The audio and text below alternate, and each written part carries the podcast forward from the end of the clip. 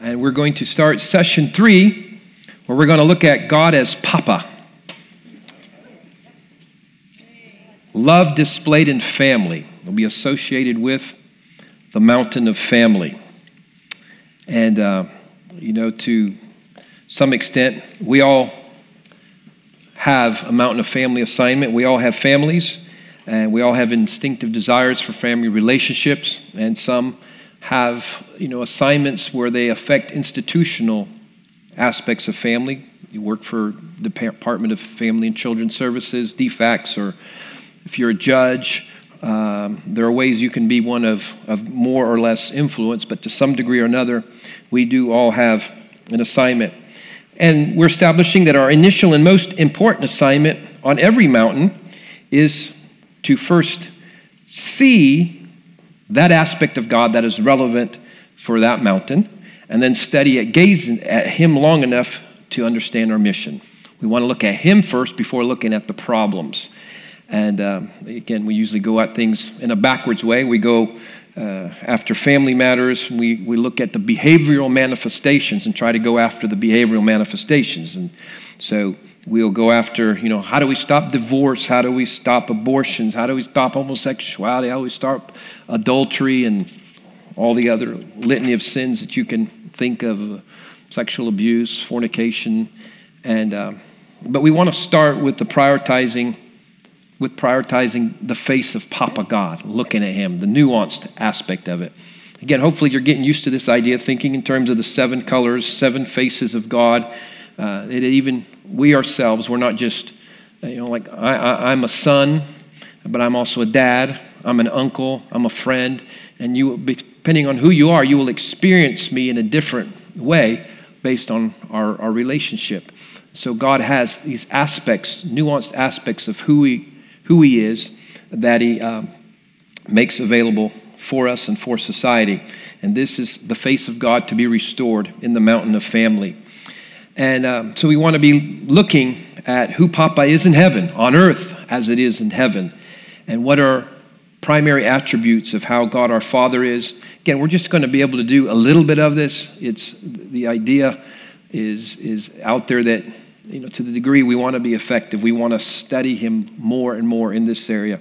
We want to really get to know his far heart and uh, his, his face and how he desires to bring healing to broken families. You know, because of society's dysfunctional family norm, that's kind of the normal now, is for dysfunctionality to exist in family. We're usually even confused as to what is a primary role of a proper papa, of a father. Uh, you know, to the degree we've niched a father as being a, a disciplinarian or an authoritarian or the stern voice of correction, to that degree, we have a, a less than desired perspective of Papa God, of Father. We can't properly, often we can't even properly relate to our Father God if that's the basic uh, reality for our own lives. And, and uh, again, this is, we find this true even as believers. We were pastors for, been pastors for many years. Um, we see people that, that, are, that are, know the Lord, they're saved, but they may spend time talking with Jesus or about Jesus and the Holy Spirit, but they, they skip out on father time, on papa time. It's, it's just too confusing uh, for them because of the, the distasteful realities of their personal life. But we want to take a few minutes to cover some central characteristics of our Papa God. And, and while still noting, again, that He's worthy to be gazed upon much more than we're going to be able to do, but this is the idea. The more we can know Him, it's the knowledge of God. This is, this is the weapon. The battlefield's all about that. We keep establishing that over and over. I think you're getting it. But, you know, Jesus went out of His way to reveal the Father to us. And he made it clear to us that, that God was our Father and that uh, this is a way he desired, one of the nuanced ways he desired for us to know him. Even in his initial Sermon on the Mount, you know, starting Matthew 5 and 6 and 7, uh, he began to instruct us, and particularly beginning in Matthew chapter 6 is such a, a chapter on revealing the Father to us. 12 times in Matthew 6, Jesus refers to, to God as your Father or or our Father uh, or your heavenly Father. He was making that connection. He was revealing Papa God to us. In verses 1 through 4 of Matthew 6, Jesus presented to us a father, a papa that notices when you do kind things to people. We won't read those verses for time, but you can read that uh, on your own. And, and, he was telling about a papa who, who, does, who is kind and notices those that do kind things to people and who rewards those who do kind things, um, and especially if no one else knows about them, if you do them in secret. He also revealed a papa God who already knows your needs and prayer requests and, and who wants to, uh, but even though he knows them, he still wants us to bring him our concerns into the secret place. He wants to commune and share with us, and he wants to respond to them. And we know that it's Matthew 6 where we get the very famous Lord's Prayer that we're talking about. And uh, he reveals to us there a loving Father who provides for us daily bread. Give us this day our daily bread. He's a Father who looks to give us daily provision, and one who looks to forgive us our debts and our sins. Um, so he's revealing the Father to us, and particularly as we ourselves are to do. And so he was revealing himself as the one who looks to forgive debts and sins, therefore encouraging us to be those who do the same. In Matthew 6 26, God, uh, as Papa is revealed, as one who cares even for the birds of the air and how much more valuable are we than the birds, he tells us. And if we immersed ourselves uh, again further into Matthew 6, we just begin to see this wonderful face of Papa God. It's just a, a beautiful thing. Uh, he's, you know, out of it, when you just look to, uh, to see him as Papa, as Father, we see that he's caring, he's observant, he's attentive, he's forgiving Father and Papa uh, as opposed to if we don't look at him and study him, we, we, we can think he's like our father was either stoic, abusive, stern. There's all these distortions, so we want to see what he's really like. Um, so, if we're going to become repairers of families, which is what we want to do, this is all in the context of reforming society. We must begin with a repaired perspective of our own Papa God how we see him. You know, all matters of discipline and correction that we may have of God are not really descriptives of who he is, but rather means to an end of caring, forgiving, and accepting us. And uh, we have to see the difference of that. His discipline is to let us know we belong to him. He says, If I don't correct you, you're bastards. And so we are to interpret things in a different way. It's most easily for us to think of correction as rejection now, but that's not. He, he, he clearly lays out that that's, that's his sign that he cares for us, and it's the caring way he shares it even with us. Uh, Galatians chapter 4 and verses 5 through 7. Uh, we won't read them, but it, they, it tells us there that we have received the adoption, the adoption of God as sons. Again, presenting to him as, as presenting him to us as Papa. And because we are sons, God has sent forth the Spirit of His Son into your hearts, crying, Abba, Father, or Abba, Daddy. Uh, then he goes on to say, Therefore, we're no longer slaves or servants, but sons. This is His preferred relationship with us. Sons or daughters, if you didn't get that, it's meant to go both ways. It's not just sons, but it's sons or daughters. Uh, we really can remain servant minded towards Him forever, but it would be less than what His desire is for us. It's His desire for us to grow and step into son and daughter identity and, and a relationship with Him based on that. He, he externally tells us we are His kids. Uh, and then also internally through the Holy Spirit, He has the Spirit of God reminding us from the inside you are a son of Papa. You are a son of Papa God. You are a daughter of Papa God. You're not a servant. You're not a slave. You're one of his kids. From the inside, the Holy Spirit is telling us that on a constant basis. We don't, can't always hear it, but that's what he's doing. And for us just to know that that's what he's doing helps us. If we reduced what uh, Papa God seeks to provide for us to just one word, like that face of God, that facet, if, if we reduced it, that, that word, if it's a word, would be belongingness. Or we could put three words sense of belonging. He wants us to have belongingness. It is, in fact, what God's love looks like in family.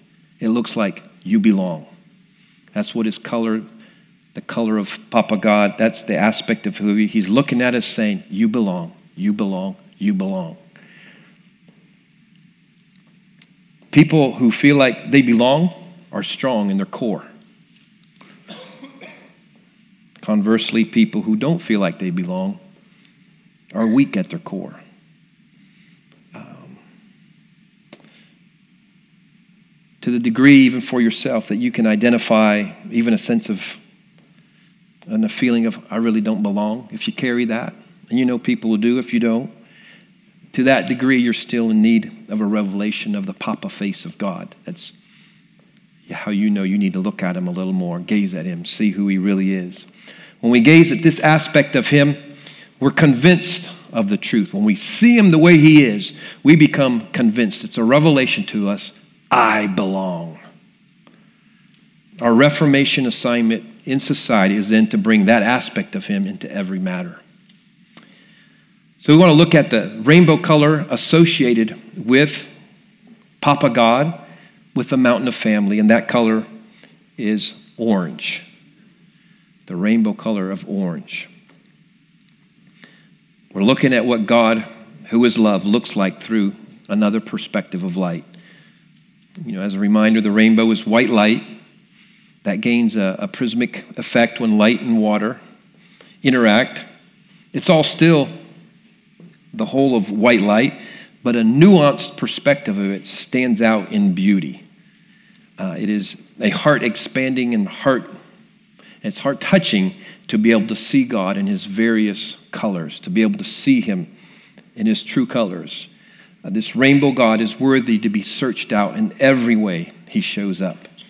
And he'll comfort different parts of our heart and soul as we're able to see him in his expanded, nuanced ways. The knowledge of God changes everything for us. What you think about God is the most important thing about you. And we're introducing you to expanded perspectives of Him that can then change who you are. As I've mentioned, I've done a little research on the study of chromotherapy, and um, which is the idea of healing through color therapy. And it was interesting to me to study a little bit about this color orange. There are uh, you know, they, they study even certain energy characteristics of certain colors. And, and again, this is scientifically true. It's not new age stuff. There's scientifically proven uh, uh, graphs and charts that show different energies. And uh, it listed orange as a color that eliminates localized fat and that improves energy. It's interesting. The color orange eliminates localized fat and that improves energy. So wear orange clothes if you want to get thinner. No, I don't know if that's really where we're going with it. but could it be that one of the reasons we have such an incidence of obesity is associated with the lack of healthy family dynamics? There are already studies that suggest that a lack of a, a loving father figure is a contributing factor of child obesity. Obviously, overeating in general and eating junk food in copious amounts is a very natural cause and effect of obesity as well. But there's some suggestion that when we don't have proper care and nurture at home, that we subconsciously look to food as source of comfort. That's pretty much established. That that goes that goes on. That happens. So maybe we need an increased measure of the orange color of Papa God's love, uh, even to help balance our severe problem with obesity. And interesting also that the color orange is seen as that which increases our energy level. Uh, when we go to the Revelation 5:12 template, we'll find out that the word associated there with this mountain or this face of God is the word strength.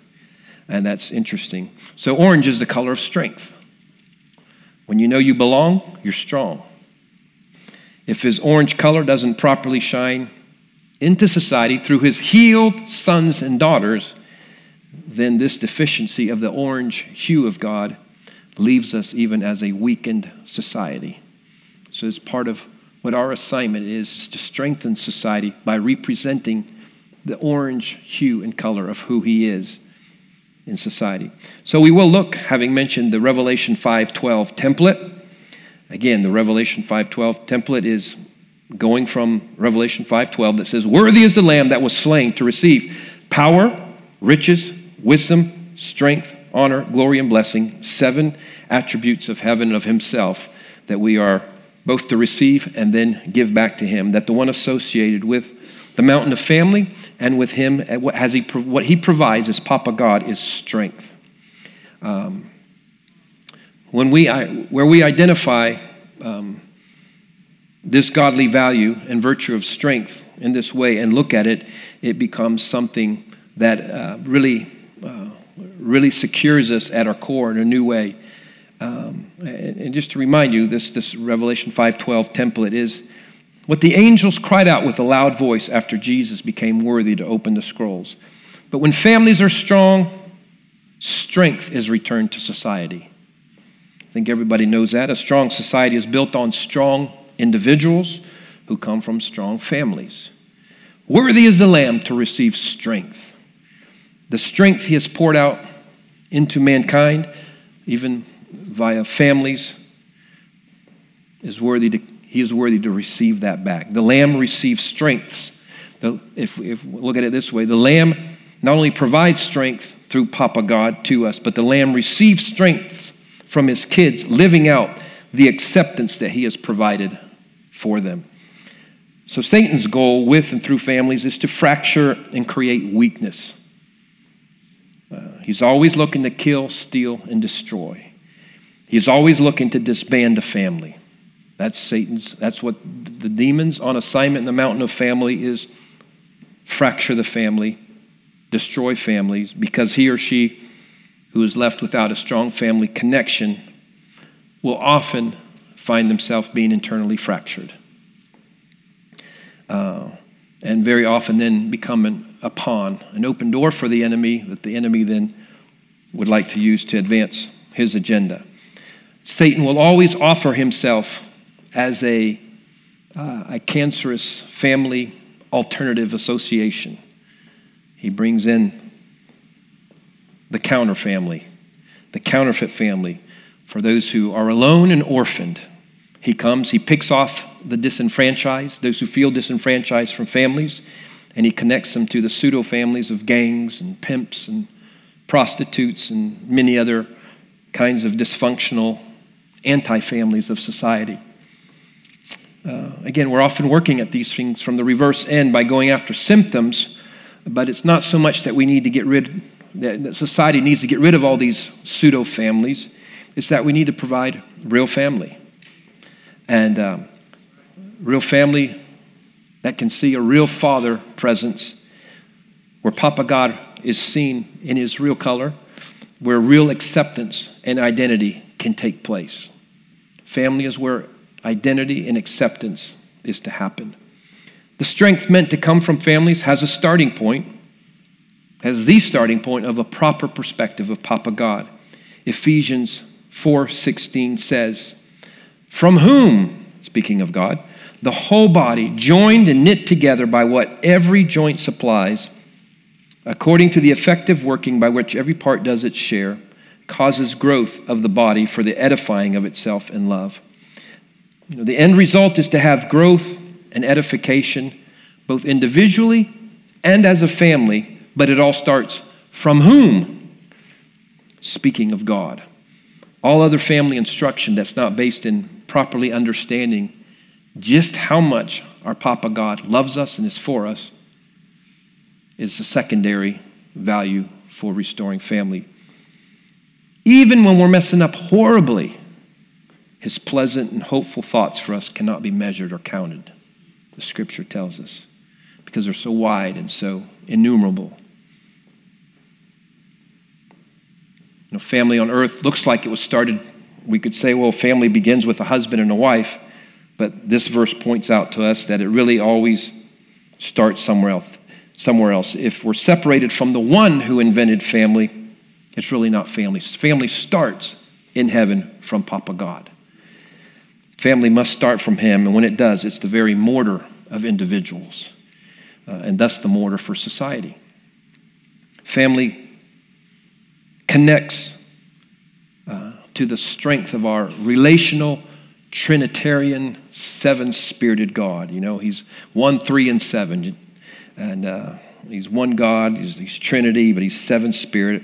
And there's strength there, and he, and he pours out that strength as we can see Him. He pours that out into every individual who, allow them, who, who allows themselves to be connected to a healthy family flow. And God knew he knows. He knows how broken we are and how fragile we are. He knew that many natural families would fail. So he's provided for us, for all, the safety net of a spiritual family as well. And, and he or she who is without either family is truly very weak. If we neither have natural family or spiritual family, that disconnection truly creates a, a tremendous fracture in us. Now, we want to point out the angelic forces that Papa God has on the mountain of family. Who's here to help restore the image of God? Again, this is spiritual warfare. This is frontline battle. It's not just good ideas, this is war. And I believe I was shown that the great angel for this mountain is one named Raphael. And um, he is the commanding presence for the mountain of family. And again, we're highlighting the name because in it is revelation on the assignment. Um, he has the assignment to assist restoring the face of God as Papa. And he has millions of angels at his command to assist with this mission. And it's important we understand some, again, I'm just reminding, we must know we have firepower on our side. When we think of all the problems and difficulty, what are we going to do? There is a big, massive army, and they have, I believe, recently been activated on our behalf because they've been waiting for sons and daughters who understand that we're to do this. You know, I, I think they weren't sent before because we didn't have, we weren't seeing this. We didn't have revelation that this is supposed to happen. Um, of course, we want to understand just about the whole mission of everything on earth. God could do it all by himself. Uh, he could do it all without us and even without his angels. But it brings him most glory when that which what he has created co-labors with him and, and to restore the glory to his reputation. And appropriately enough, Raphael, the name Raphael means God heals or God, please heal. Our wholeness is in, is in God. God heals, or God, please heal. Healing has everything, do, everything to do with the restoration of family. We think of healing of bodies, which of course is very important, but healing from rejection is an even greater need. It is said that the greatest measurable pain there is is the pain of rejection. Um, many ask me, this is also just incidental news information for different people. Many ask me on what mountain healthcare is on, and and um, it, it's on this mountain of family. And if so, if you have anything to do, any everyone that works toward healing and health is an asset for the institution of family. Uh, additionally, uh, you know, strong families engender healthy individuals uh, in general. And fractured families produce sick individuals. Again, we're generalizing, but these are things that studies back up. Studies, you know, show and reveal that upwards of 90% of all illnesses are psychosomatic in nature, um, meaning they have an emotional quotient as their root cause. And then it's known that a damaged emotional state is there, uh, generally because of a, a family dynamic of hurt, abuse, strife, or rejection. And especially, you know, the number one uh, harmer will say to family life is if there is a, an abusive or an absent or deficient father figure, this always becomes a, a number one cause of, of family pain, family fracture. Uh, and, and there's, there's a reason for this. You know, um, it's because when, you, when, when a father fails this tremendously in a household, it becomes that much harder for there to be a proper perspective of Papa God for the rest of the, of the family, especially for the kids, when a natural father has failed. So, but here's the good news: our Papa God has an impressive army of healing angels, led by a most impressive lead angel, that are on assignment to assist us in seeing the image of Papa restored to our families and to the overall mountain of family in society. This is cause for great joy. We have a lot of help, and we're going to learn how to work together better in the future. And let me give you the biblical passage that connects healing and family restoration. It's uh, Malachi chapter 4, which is also the last chapter of the Old Testament. This is a chapter with two very famous and related passages. We'll just go through real quick. First, in verse 2 and 3, it says, But to you who fear my name, the Sun of Righteousness will arise with healing in his wings, and you will go out and grow fat like stall fed calves. You will trample the wicked, for they will be ashes under the soles of your feet. Again, that's Malachi 4, verses 2 and 3. So, this first passage is about God being strong with healing in his wings and thus giving us the strength, there's that word again, strength, to trample the enemy. Now, what are the wings of God? Says there'll be healing in his wings. Well, if you look up the Hebrew word for the, for the word wings, it says the edge or extremity of a bird or an army. In other words, when he arises with healing in his wings, I believe it means he arises and sends his healing angel armies. And they, the angels, are his wings. So he arises with healing in his wings, and that is what's taking place now. I, I believe uh, I've been shown there's been a major release very recently on behalf of uh, this mountain of family and the restoration of the face of Papa God. Part of the demonic assault on families uh, is done by physical and emotional illnesses that, that tear down the family uh, by weakening the hope and joy in a family, and by weakening, therefore, often uh, because of the illnesses, the, the economy of a family is weakened. God always comes to heal, protect, and deliver. We just want to realize that. God, particularly Papa God, is always about healing, protecting, and delivering. That's who He is.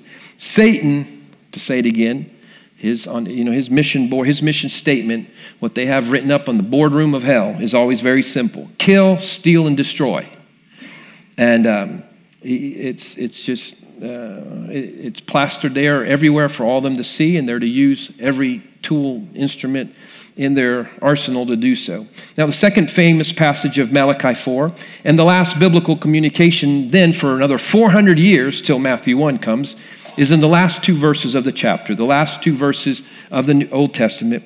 Behold, I will send you Elijah the prophet, and he will turn the hearts of the fathers to the children, and the hearts of the children to their fathers, lest I come and strike the earth with a curse. That word curse can mean extermination by disease. I looked it up. A family less society would be a society headed to extermination. based on the subsequent diseases that would be unleashed by the brokenness in the individual. Strength to resist disease is broken down when family is broken down. So I believe this entire final chapter of, the, chapter of the Old Testament is about God releasing armies of healing angels that work with the Holy Spirit to give us strength to trample the enemy. And that this connects to the spirit of Elijah, which turns the hearts of the fathers to the children and turns the heart of the children to the fathers. Remember in our first session how Elijah, the, the prophet Elijah in the book of Kings, 1 Kings 18, was used to turn the hearts of the nation back to their father. He said, uh, we didn't read it, I don't believe, but in verse 37 of 1 Kings 18, that Elijah is part of his invocation to heaven for a response when he was saying, Hear me, O Lord. Uh, the whole verse says, Hear me, O Lord God, that this people may know that you have turned their hearts back to you again, that you have turned their hearts back to you. We have to become aligned again with the from whom, Papa.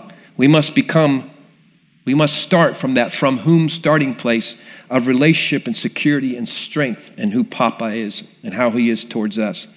The Lord says that this will happen that's the promise of the Old Testament. Because if it didn't, if it, if it doesn't, he'll have to strike the earth with exterminating diseases. Now, more than him striking the earth with these diseases, I think disease is just, again, the consequence from being separated from him and his family structure. The curse is the reaping of a family, a fractured family structure. Uh, and again, the devil's demons on this mountain are always whispering. This is what they're doing. They're whispering to every individual You are not wanted. You are not wanted. You're not wanted. You're not wanted. And they release disease by the effect of that lie. God's angels are always messaging. This is what Raphael and the angels are doing. Part of their, their messaging is you're accepted. You're accepted. You belong. You belong. And they provide healing through that, healing and strength. It's truly a ferocious battle being waged on this mountain over the face of Papa God. So we want to now look at the big lie about God and the mountain of family. We kind of already deduce it, but we're going to make it real clear. So what we want to do with every one of these things is make it clear the landscape, the battle, what we're to do, just in the same way Elijah was set up on the mountain there against Baal. It's on his mountain. What are, how are we advancing? The battle is always over knowledge. In every one of the seven areas that we want to identify Satan's big lie, and we want to make, make sure we connect the dots properly as we move forward. Now, in our other books on the seven mountains, we have identified Baal as the illegally ruling principality on the mountain of family. So it's only a, a, appropriate that it would be Elijah taking him on. Baal worship, uh, as we studied into it, it involves ritual homosexual activity as worship. That's part of Baal worship. It also involved cutting themselves, as we saw in 1 Kings 18 in the story there. It said they were cutting themselves more in order to appeal to, to Baal. It was also uh, the sacrificing of children was also appeasement to the Baal that was named Molech. It mentions that in Jeremiah 32 35, kind of their form of abortion. And as you see from all this, as we can see, Baal is, is the, the bridge, the enabling bridge to, to aberrant families uh, uh, to creating aberrant families that then encourage aberrant behavior. Uh, and we're, we're used to going at things backwards. We often go after the symptoms first or behavior alone. This is how we have to uh, make our own adjustments as we advance with the knowledge of God, because that's the powerhouse, is knowing Him. You ultimately don't stop abortion or homosexuality or general sexual debauchery uh, or the cutting that many do from the outside in. Uh, you cannot heal internal matters by external pressures, laws, or ordinances. Um, as I think I said earlier, abortions are down almost 50% in America from 35 years ago. Yet not because laws changed. Roe versus Wade hasn't been overturned. Um, and there's, you know, we haven't managed to put more external pressure, but because there's uh, been stirred up in our society some correct internal values um, towards life in general. And, and, the rights and value of the individual are being championed as never before in society. This is an aspect of the knowledge of God that is expanding. They haven't made all the, they haven't connected all the dots just right and invited the Lord in, but really, um, this is, this is a sign of, of the knowledge of God growing. And, and because, you know, as, as never before, the individual rights are being championed. Um, and if you ask, well, then why are we becoming so pro homosexual if, if God, if this is an aspect of knowledge of God going into society? The answer is that it's um, for the same reason. Society wants no one picked on. That's what's going on in society. Society wants no one picked on. And that aspect is godlike.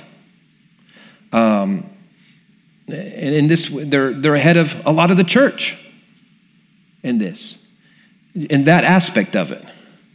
Often the church tells, or at least implies, um, to homosexuals that you're not valuable unless you stop.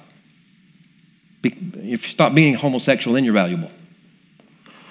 And, um, but we, we understand that we're not valuable, be, you know, only once we're done being deceived and in sin. But that's often what we're telling the world and we're preaching in churches. It's like you're not valuable because you're stuck. And, and God rejects you, therefore. And then you're going to go to hell unless you repent. So we're working on things from the end, and then we've got these, you know, we've seen banners and posters that continually show up for the news world to see, and they think that's a representation of what Christians believe. And you have these banners God hates you, God hates homosexuals, you're going to hell. Uh, and they come from Christians who, thinks, who think this is holiness. Um, and to the degree we're in that camp or allow this to remain our stance to that degree, we are behind even society's insight into the heart of God. The knowledge of God that says all individuals are of equal value has hit society as never before in society, and they've spread it out to cover almost every classification. They don't want any, I'd say it again, they don't want anybody discriminated by race, gender, economic status, by sexual preference, by your handicap. They don't want bullying on Facebook. This is God's heart for humanity. And historically, again, the church has been the last to catch on. Um, they have a bad track record. For hundreds of years in America, in America, for hundreds of years, it was the church that was against equality among races. It was the church that had doctrines that fought against the unity there, the equality. It was a church that was against equality among genders. Uh, if you bought it, and we did as a nation, even whether you follow all aspects of the predestination doctrine, we bought into the predestination doctrine that said you were slaughtered or destined to be less than. This is your niche. You know, God, sorry, He's in charge and He just chose you to be predestined this. That's the way it is. That doctrine of predestination was used to keep race uh, uh, to keep oppressive race laws um, for African Americans, but it extended to Native Amer- Americans and many other places. And then women were less because you know, God slaughtered you that. We're sorry. And the church would preach that and extract that from not properly interpreting the scriptures. Most of the church, again, now knows they were wrong on all those things. But because of this track record, of the church being the last to accept the needed reformation, um, the church is now doubted. And, and when she speaks so strongly on matters, and like on the definition of marriage and of gay and LGBT rights in general. And it's important we understand this and understand this reality because we're, as we enter into the fray of public debate over these issues that are all very relevant to the mountain of family and restoring the image of Papa God. And uh, I'll explain, I think, more of that even in, in, another one of my sessions. Now, let's shift back to the battlefield scene. The devil is always using a lie and always presenting it as a truth, but it's a false knowledge. Uh, he's always conspiring against the true knowledge of God. He's ever working to slander God's reputation. Um, the question is, how is he doing that on this mountain? The mountain of family, how is Satan slandering God in society through broken families and their subsequent fallout? That's a good question. What's the lie about Papa God he's trying to get us all to buy into? If we don't know that answer, we won't know how to properly wage war against him. Remember, all spiritual warfare is ultimately about two arguments colliding. One is a lie, one is the truth. The lie is always about God and the truth to be restored is also always about who he really is. That's the battlefield. So I'll just lay it out right here. The lie being perpetuated about God in the current family institution is that we have been abandoned and rejected by God. That's the lie. We have been abandoned and rejected by God. That's their assignment to kill, steal, and destroy. Demons are assigned to advance with that lie in every way possible. The tool of rejection is the devil's simple lie that he devastates individuals, families, and ultimately even whole nations with. We already looked at the face of Papa God, and he is that Jeremiah 29 11 Papa who is so for us and who has hopes and dreams for a great future for each and every one of us. No one birthed in his image is destined only for damnation. That just to be contradictory to who he is uh, and would go against nature itself. How can he destine for damnation that which comes out of himself? You just have to think through this, not logical even. So the devil goes about marring this facet or aspect of the face of God. Uh, and if he could be, if he could do this, if he could win with this, he would be wholesalely successful at destroying society. It would result in the collapse of society if this one lie that he's trying to advance were advanced if it were not stopped, if it were not challenged by sons and daughters of the king who know better. And that's what our assignment is. So, this is a lie he's been chasing you down with and me down with since before we were born. You know, it's exciting that we have personal guardian angels, and we really do, but we also have personal guardian demons. And, and they have simple assignments, and their simple assignments involve telling you daily you're rejected and you've been abandoned. You're rejected and you've been abandoned. One way or the other. That's what they're telling. And they're trying to tell you that in anything they can use, they will use. They whisper that to you from the first time you have any awareness at all, even in the womb. You're in the womb and, and you hear some loud noise. Maybe, eh, you know, sounds like angry words. There might be an argument. There is your personal guardian demon saying, It's about you. You're not wanted. Uh, and you can, you can uh, develop a rejection thing even from the womb. We know that now. Uh, they're saying, you know, they'll, they'll whisper, You're the source of the discord. Nobody wants you. This repeated, this whispering is repeated often and relentlessly. And if there ends up being any truth to that rejection, then of course it really is more effective if it's true. But the enemy will advance whether it's with that, whether it's true or not. Um, that's why I say it's, it's still a lie, even if parents did in fact reject you or us or whoever. It's still a lie what the enemy is whispering because your heavenly Father, who thought of you, who dreamed you up, who wrote down your DNA, he has never had any thought other than acceptance towards you.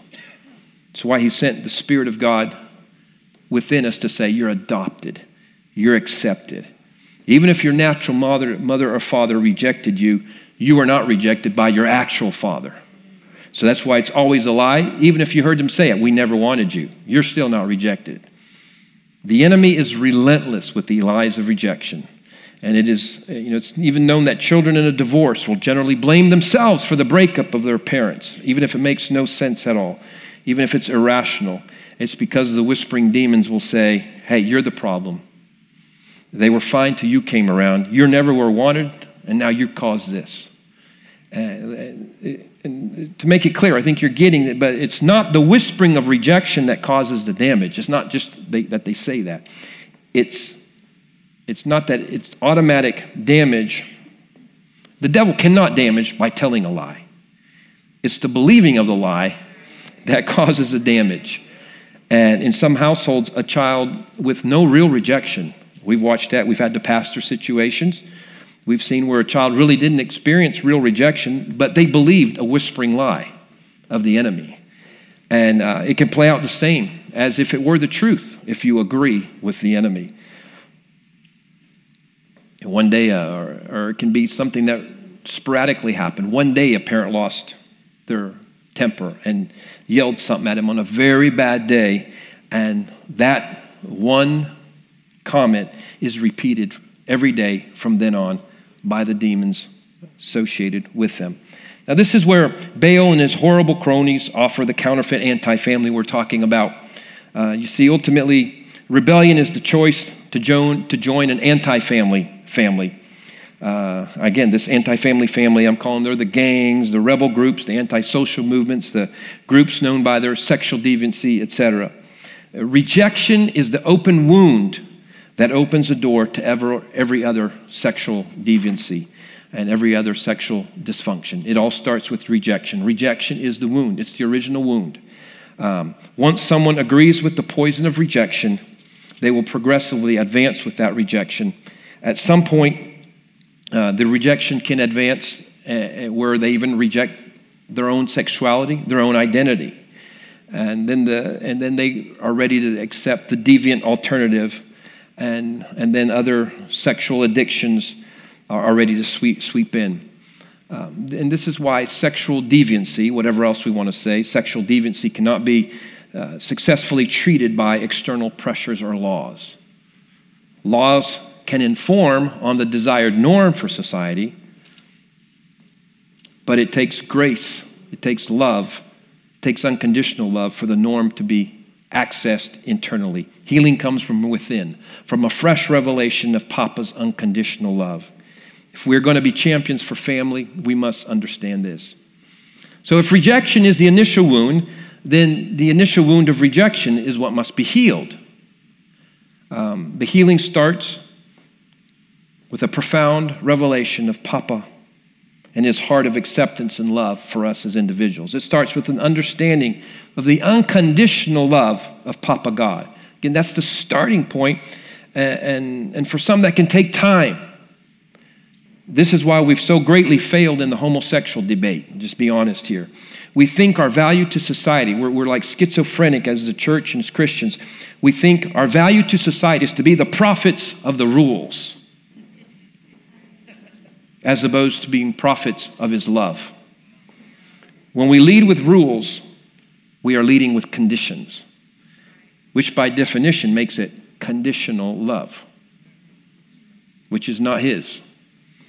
Jesus would not tell the woman caught in the act of adultery to go and sin no more. If you remember that story, he didn't tell her go and sin no more until he had chased off all the accusers.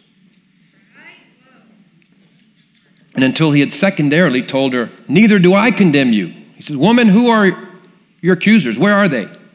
They're not here. Neither do I condemn you.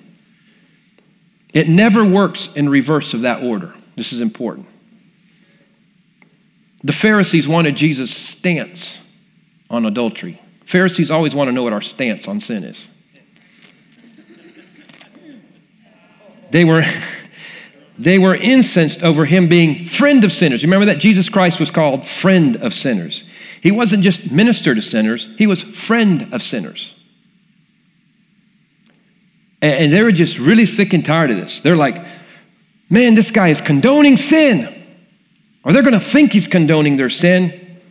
Jesus, if you keep doing this, why are you not telling these hookers and pimps and alcoholics and drug addicts and homosexuals? Because there are more homosexual in Jesus' days than there are now. I don't know if you know that.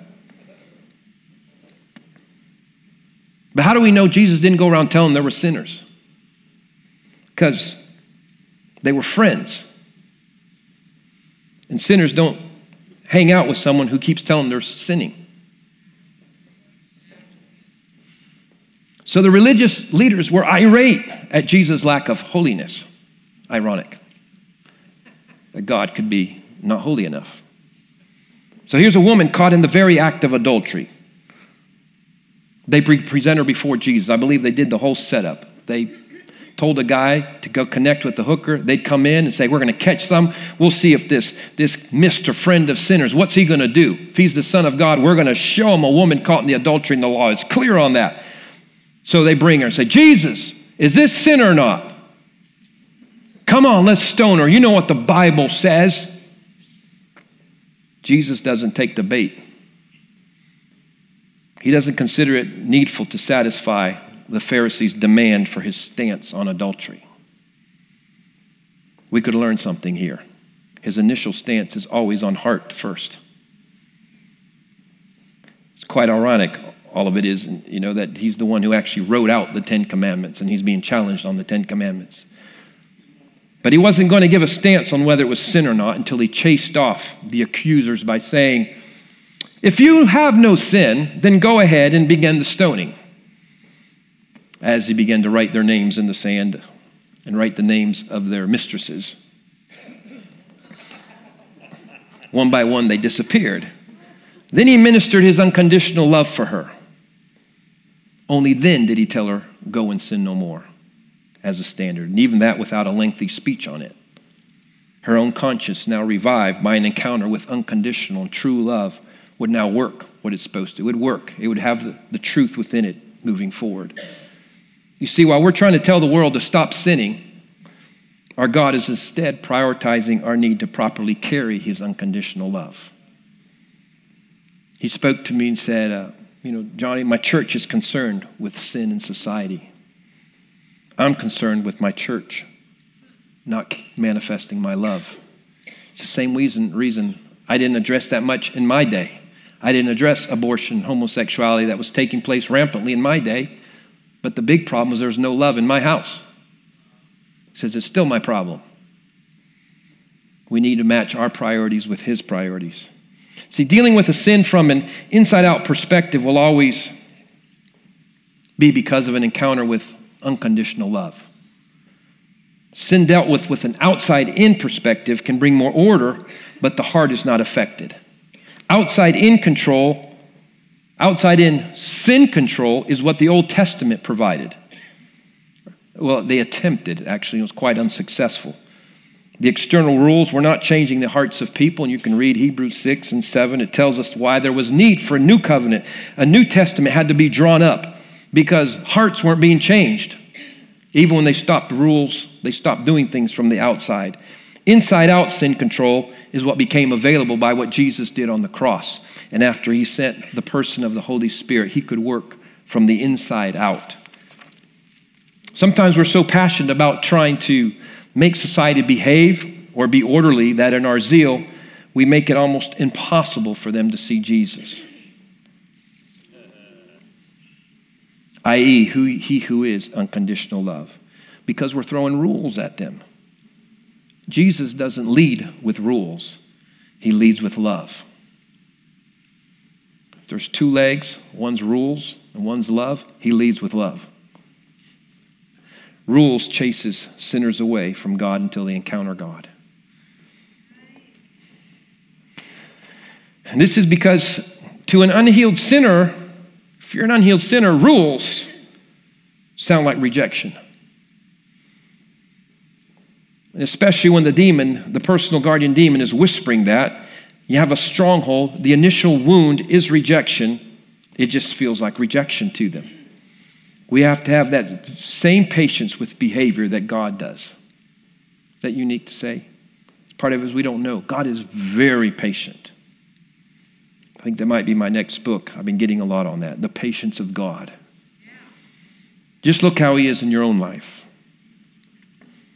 And furthermore, about the only thing that can knock Him off His mercy and patience with you or with me is for you or me to lose our patience with others. If we say, I can't forgive them, if you hold on to unforgiveness and bitterness, it's the only way he said that it will affect his desire to be forever merciful with you. He forgives us time and time and time again, not if we promise not to mess up again, but if we ourselves will forgive others who have trespassed against us. When we really get that in our own lives, will then be able to give that away to others. Uh, we must have this revelation, this fresh revelation, this old revelation, fresh revelation of Papa God if we're going to be effective reaching his kids and family, if we're going to touch families and society. In closing our session on the face of Papa God as it relates to reforming society, let me repeat the lie uh, and the priority of truth that we must be effective in bringing uh, to this mountain of family. Devil's lie can be summed up in one word. If it's too hard to remember everything else we're telling, not that there's too many things, one word rejection. Remember, Papa saying, You belong. The devil on this mountain says, You're rejected. It's simple. He works from day one, before we're even conceived. And if he can convince an individual that they are rejected, abandoned, or alone, then he is a major inroads in their life. But the truth is, the truth we war with, the truth is, we are not abandoned or rejected by God. It's that simple. It's, but, but it's profound how it hits our heart. When your heart knows that, when your heart knows that it knows that it knows you are accepted by Him and that you belong, it changes everything. The truth we are to bring to every heart is that we all have a doting, loving Father who has dreamed great plans for each and every one of us. The way Papa reveals his love on this mountain is by providing acceptance and identity. That's where we get our strength from. This can best happen when we, who are ministers of this mountain of family, bring that unconditional love of Papa God to those we come in contact with and the way we interact with those in need. Through us, Papa God can hug the poison of rejection out of individuals, out of people even out of the most broken. And at that point, they begin a new life of those who will begin to engage relationally with God. We have to let God love them first. We have to let them experience accusers being chased off. Let them experience the acceptance of God. At this point, the Holy Spirit can now work from the inside out, bringing the conviction that's necessary. We've been trying to do the Holy Spirit's part instead of our part. Telling people right and wrong has always been easier than loving them, especially when they're in the ugly, messy stages of sin. Obviously, family has so many issues to address, it's impossible to do so in one session. Um, however, we must keep uppermost that even in dealing with child molesters, that God has not rejected them and He still loves them. How radical is that? Let that sink in. He loves His kids because they're His kids, not because they behave. He is Papa to them, to us, and a real Papa always loves. There are consequences to sin, but God still holds his arms open to all his kids. If we ourselves are not convinced of this priority, we won't be able to bring this priority to our family mountain, especially if we have an assignment on the mountain of family, especially if you feel like you have a call to the mountain of family, the structures or the individuals of family. The devil is the great rejecter. Our Papa God is the great acceptor. This is the source of our strength that our original daddy is relentlessly for us. And no matter what level of failure, no matter what depth of sin, he still offers himself to us as Papa God. When we get this, Baal is thrown off this mountain of family. When rising sons and daughters of the king assist in winning back the hearts of men to God, to Papa God, by demolishing the lie of rejection. Your assignment is to demolish the lie of rejection that's often perpetuated by the church through presenting conditional love. We got to lead with love. We got to lead with unconditional love. Once you chase off the accusation and ministered unconditional love, then perhaps you've earned the right to say, hey, go and sin no more. Elizabeth.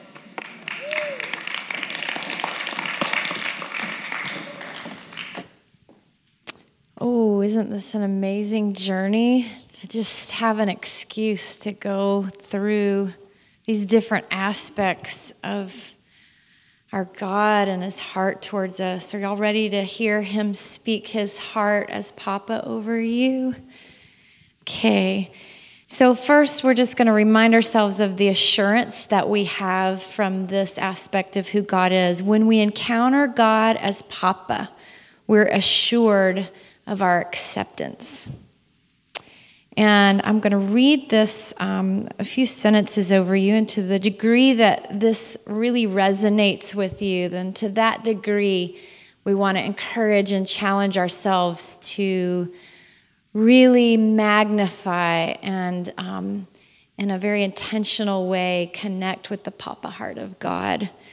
So the phrases are this I need to know that God has never abandoned or rejected me, and that He has and will always love me as a father. I need to know that I'm not alone and that He's not just somewhere far away waiting for me to figure everything out by myself. I need to see God's face as Papa. So I want to encourage you with each one of these to go back through those and, and really take inventory. Um, you know, those moments where you're just real with yourself and you're in touch with how you're really genuinely feeling. Um, you know, I've known God as my Father since I can remember. But I also distinctly remember several years ago realizing that um, even though my natural father absolutely adores me, and he's about as perfect as a natural father can get. Something in my heart had not fully connected to the father heart of God. And um, as I began to really press in, and actually, I started calling him Papa, and it felt so awkward. But to me, it was an intentional way because I wanted to know him in, in, a, in a new, intimate way as Father.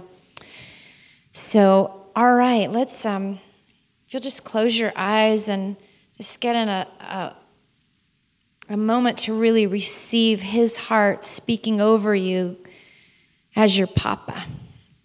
He says to you, my sons and daughters, can you see my arms open wide and my heart that has a place in it that literally no one else can satisfy but you. I'm so proud to be the one who thought of you before time began, the one who waited with joyful expectation for you to come alive to the reality of who I am. I'm your papa, your father in heaven. You really do have a father, and I really do exist, and I really am for you. I don't have to choose to love you. I cannot help but love you because you're mine. You came from me. And if you choose me, you'll land in my arms, back in my heart, and in your rightful place as my child with me forever. I'm a kind of papa that you've never seen before.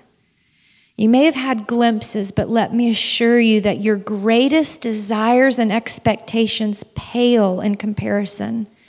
I'm incapable of disappointing you when it's all seen in the light of eternity. I'm your protector, your strength, the one you can always run to. Though everything around you and everything you've been through tempts you to believe less than the truth, the truth is, I am your faithful Father. I'm moved by what moves you, by your fears, your pain, your disappointments. But I'm not worried about you. I know what you've been through, the challenges, and I know what I put in you and what you need in order to become all that I dreamed for you. I knew your weaknesses and frailties way before you discovered them. I knew the choices you'd make good and not so good way before you made them. None of it overwhelms me or makes me look away or change my mind about you. I've never, nor will I ever, give up on you. I'm not some taskmaster who needs you to perform so that you can fulfill some agenda I've created. I don't need you to behave. In fact, the only reason I care about sin, about what comes between us, is because I care about you. All I've ever wanted from you is a relationship a real relationship, intimacy that we both feel, trust that is mutual, and love that's given and received. I can't wait for another day, every day, and all of eternity to be faithful to you and to allow you to live in my unconditional love for you. It's my delight to give you all that is mine and all that is in me. You are my sons and my daughters, which means you don't ever have to earn my love and my acceptance. I love you just like you are right now, and nothing you could do would make me love you more or less. I made you to need the strength of family. I made you to need me, to need us. You have brothers and sisters from the ages who love you and can't wait to see you and are cheering for you at this very moment. We are your family, and I am your papa, your strength. I am strong in you and for you. Trust me and allow me to be your strength so that you can be strong for those who haven't yet discovered they're no longer orphans. Like the father in the story of the prodigal son, let's wait together at the end of the road. Let's plan their homecoming party together and celebrate their journey home, their journey back into my papa's heart. Papa, we receive your love and we just let it hit its mark in our hearts right now. You are a faithful Father. And we want to know it from the inside out, and we want it to permeate the core of who we are so that we can permeate society with it. Thank you for your love. Thank you for being our Papa. In Jesus' name we pray. Amen. This podcast was made available by contributions from listeners like you. To donate, go online to restore7.org. Thank you.